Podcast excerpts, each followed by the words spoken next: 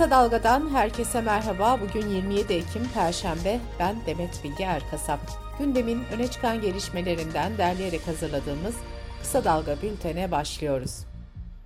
TSK'nın kimyasal gaz kullandığı yönündeki iddialarla ilgili açıklamasının ardından Cumhurbaşkanı Erdoğan ve MHP Genel Başkanı Devlet Bahçeli'nin tepki gösterdiği Türk Tabipleri Birliği Başkanı Şebnem Korur Fincancı dün gözaltına alındı.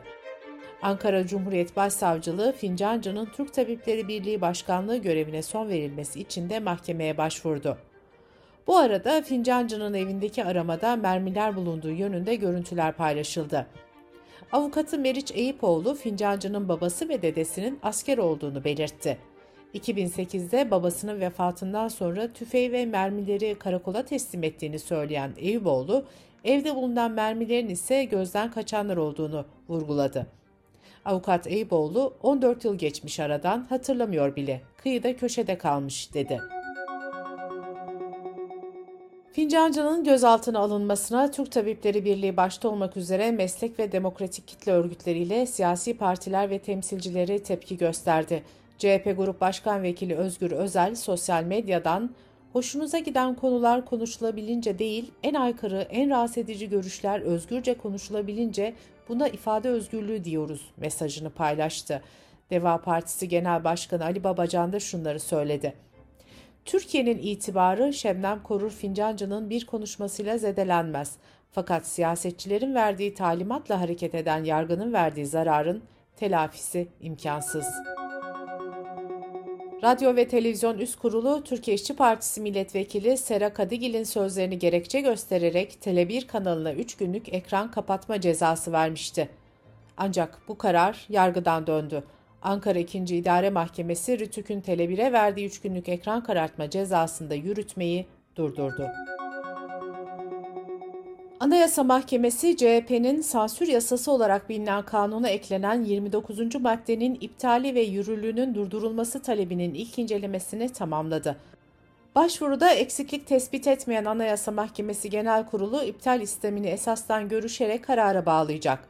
Söz konusu madde halkı yanıltıcı bilgiyi alenen yayma suçunu işleyenlere hapis cezası verilmesini öngörüyor. Cumhurbaşkanı Recep Tayyip Erdoğan bugün Türkiye Yüzyılı başlıklı toplantıda AKP'nin 2023 seçimleri için izleyeceği yol haritasını açıklayacak. Toplantıya 11 parti lideri davet edilirken Gelecek Partisi, Deva Partisi ve HDP'ye davet gönderilmedi. Programa muhalif tavırlarıyla bilinen bazı gazeteciler de çağrılmıştı. Kimi gazeteciler programa katılmayacağını açıklamıştı. AKP Genel Başkan Vekili Numan Kurtulmuş da dün davetle ilgili açıklama yaptı. Kurtulmuş, bize destek vermeyebilirler ama çağrılabilecek en geniş davetli grubunu davet ettik. Çok güçlü bir katılım olacak dedi. Konuyla ilgili medya dünyasındaki tartışmalar üzerine Ersan Atar'ın hazırladığı haberi kısa dalga.net adresimizden okuyabilirsiniz. AK Parti Grup Başkan Vekili Mahir Ünal'ın Cumhuriyet lügatimizi, düşünme setlerimizi yok etmiştir sözleri yönelik tepkiler sürüyor. MHP Genel Başkanı Devlet Bahçeli ve CHP Genel Başkanı Kemal Kılıçdaroğlu'nun ardından İyi Parti lideri Meral Akşener de Mahir Ünal'a tepki gösterdi. Akşener, Türkçe düşünemiyor musun? O senin kapasite problemin dedi. Bu arada AK Parti'den istifa eden Ahmet Eşref Fakıbaba dün resmen İyi Parti'ye geçti. Fakıbaba'ya rozetini Akşener taktı. İmam Hatiplilere yönelik sözleri nedeniyle tutuklanan şarkıcı Gülşen daha sonra ev hapsi şartıyla tahliye edilmişti. Gülşen hakkında karakola imza verme ve yurt dışına çıkış yasağı tedbiri uygulanmıştı. İmza verme zorunluluğunun ardından yurt dışına çıkış yasağı da dün kaldırıldı. Van'da 2020 yılında 61 mültecinin hayatını kaybettiği tekne kazasına ilişkin davada yargılanan Sana 1033 yıl hapis cezası verildi. Tarım ve Orman Bakanlığı tarafından hazırlanan Türk Gıda Kodeksi dondurma tebliği resmi gazetede yayımlandı. Tebliğe göre meyve ve sebze kullanılarak üretilen çeşnili dondurmada meyve veya sebze oranı kütlece en az %15 olacak. Sunucu, gazeteci ve yazar Halit Kıvanç 97 yaşında yaşamını yitirdi. Siyasetçiler, sanatçılar ve yurttaşlar sosyal medyadan taziye mesajları yayınladı.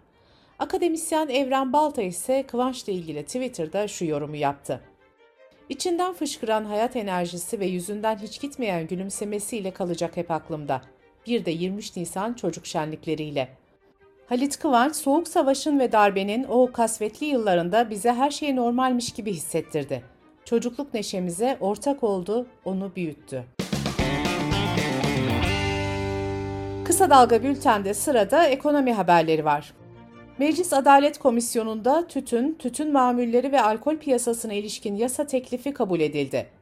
Tarım ve Orman Bakanlığı'ndan yetki belgesi almadan veya bildirimde bulunmadan tütün ticareti yapanlar 2 yıldan 5 yıla kadar hapis cezasıyla yargılanacak. Rekabet Kurulu tarafından WhatsApp kullanıcılarına getirilen veri paylaşma zorunluluğuna ilişkin Facebook hakkında başlatılan soruşturmada 346 milyon lira idari para cezası verildi. Gelir İdaresi Başkanlığı yayınladığı özelge ile astroloji danışmanlığının vergiye tabi olduğunu bildirdi. Verilen hizmetten elde edilen gelirin serbest meslek kazancı hükümlerine göre vergilendirilmesi gerektiği vurgulandı. Emlak sektörü temsilcileri yabancıların konut alımında ikinci ele yöneldiğini söyledi. Gayrimenkul Yurtdışı Tanıtım Derneği Başkanı Ömer Faruk Akbal da bu sene ilk 9 ayda her 5 evden birini Ruslara sattık dedi. Rusya Sanayi ve Ticaret Bakanlığı Alman şirketi Mercedes'in ülkedeki tüm varlıklarını Avtotom adlı Rus şirketine devretti. Mercedes Rusya'daki üretimlerini Mart ayında durdurmuştu. Dış politika ve dünyadan gelişmelerle bültenimize devam ediyoruz. İran'da 22 yaşındaki Mahsa Jina Amini'nin ahlak polisi tarafından gözaltına alındıktan sonra ölümünün 40. gününde protestolar devam etti. Amini'nin mezarı başında bir araya gelen protestocular kahrolsun diktatör ve kadın, yaşam, özgürlük sloganları attı. İran İnsan Hakları Örgütü'nden yapılan açıklamada protestolarda bugüne kadar 234 kişinin hayatını kaybettiği duyuruldu. İngiltere'nin yeni başbakanı Rishi Sunak dünya liderleri arasında ilk telefon görüşmesini Ukrayna Devlet Başkanı Zelenski ile yaptı. Rishi Sunak, ülkesinin Ukrayna'ya desteğinin başbakanlığı döneminde her zamankinden daha güçlü olacağını belirtti. Sunak ile ABD Başkanı Joe Biden'ın telefon görüşmesinde ise ikili ilişkiler, Kuzey İrlanda meselesi, Rusya-Ukrayna savaşı ele alındı. Ukrayna Genelkurmay Başkanlığı'ndan yapılan açıklamada Herson bölgesinde yüzden fazla düşman askerinin öldürüldüğü duyuruldu.